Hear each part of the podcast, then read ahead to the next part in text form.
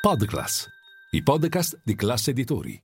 Ben ritrovati a Ultimi Scambi, il podcast di classe NBC. Io sono Maria Vittoria Zaglio e oggi è martedì 20 dicembre.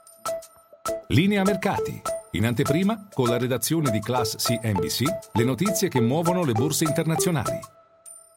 Borse europee iniziano in rosso e poi tutta la giornata contrastate per i mercati preoccupati dopo le dichiarazioni delle banche centrali, ma soprattutto nella notte lo scossone della Bank of Japan che conferma i tassi ma modifica la sua politica di controllo della curva dei rendimenti inaugurata nel 2016 dal governatore Kuroda. Finora era l'unica banca centrale rimasta invariata. Dall'altra parte le dichiarazioni europee del presidente della BCE De Guindos e del vicepresidente Andrea Ria sul settore bancario che è abbastanza solido, dicono nel eh, blog della BCE, per poter gestire l'impatto di un rialzo dei tassi di interesse sui bilanci, anche se le banche però devono prepararsi per i potenziali effetti di lungo termine, prestare particolare attenzione alla gestione del rischio tassi sugli impieghi e le passività. A questo si aggiunge anche eh, Joachim Nagel, il presidente della Bundesbank, che parla di inflazione persistente, dicendo che la Banca Centrale Europea ha ancora una lunga strada davanti prima di raggiungere l'obiettivo di inflazione al 2% nel medio termine.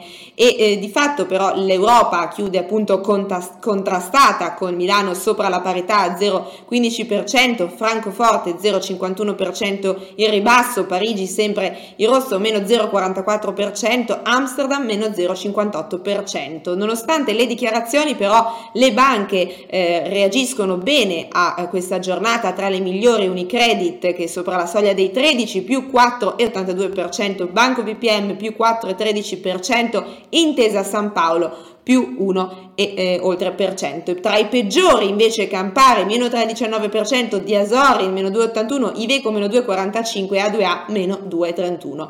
Il petrolio invece in questa giornata in rialzo resta sopra la soglia dei 75 dollari a barile Invece il gas è in discesa e si raffredda ai minimi da giugno dopo la decisione sul price cap eh, di ieri 19 eh, dicembre, una vittoria per l'Italia, un fallimento per altri. 180 euro al megawattora saranno in vigore dal prossimo 15 febbraio. Tra eh, alcuni un fallimento come appunto Goldman Sachs parla che di una carenza di liquidità sul mercato non ci sarà un impatto. Di fatto però oggi notizia per quanto riguarda la guerra russo-ucraina c'è stata un'esplosione un gasdotto russo che ha fatto rialzare il prezzo del gas al 6,6%.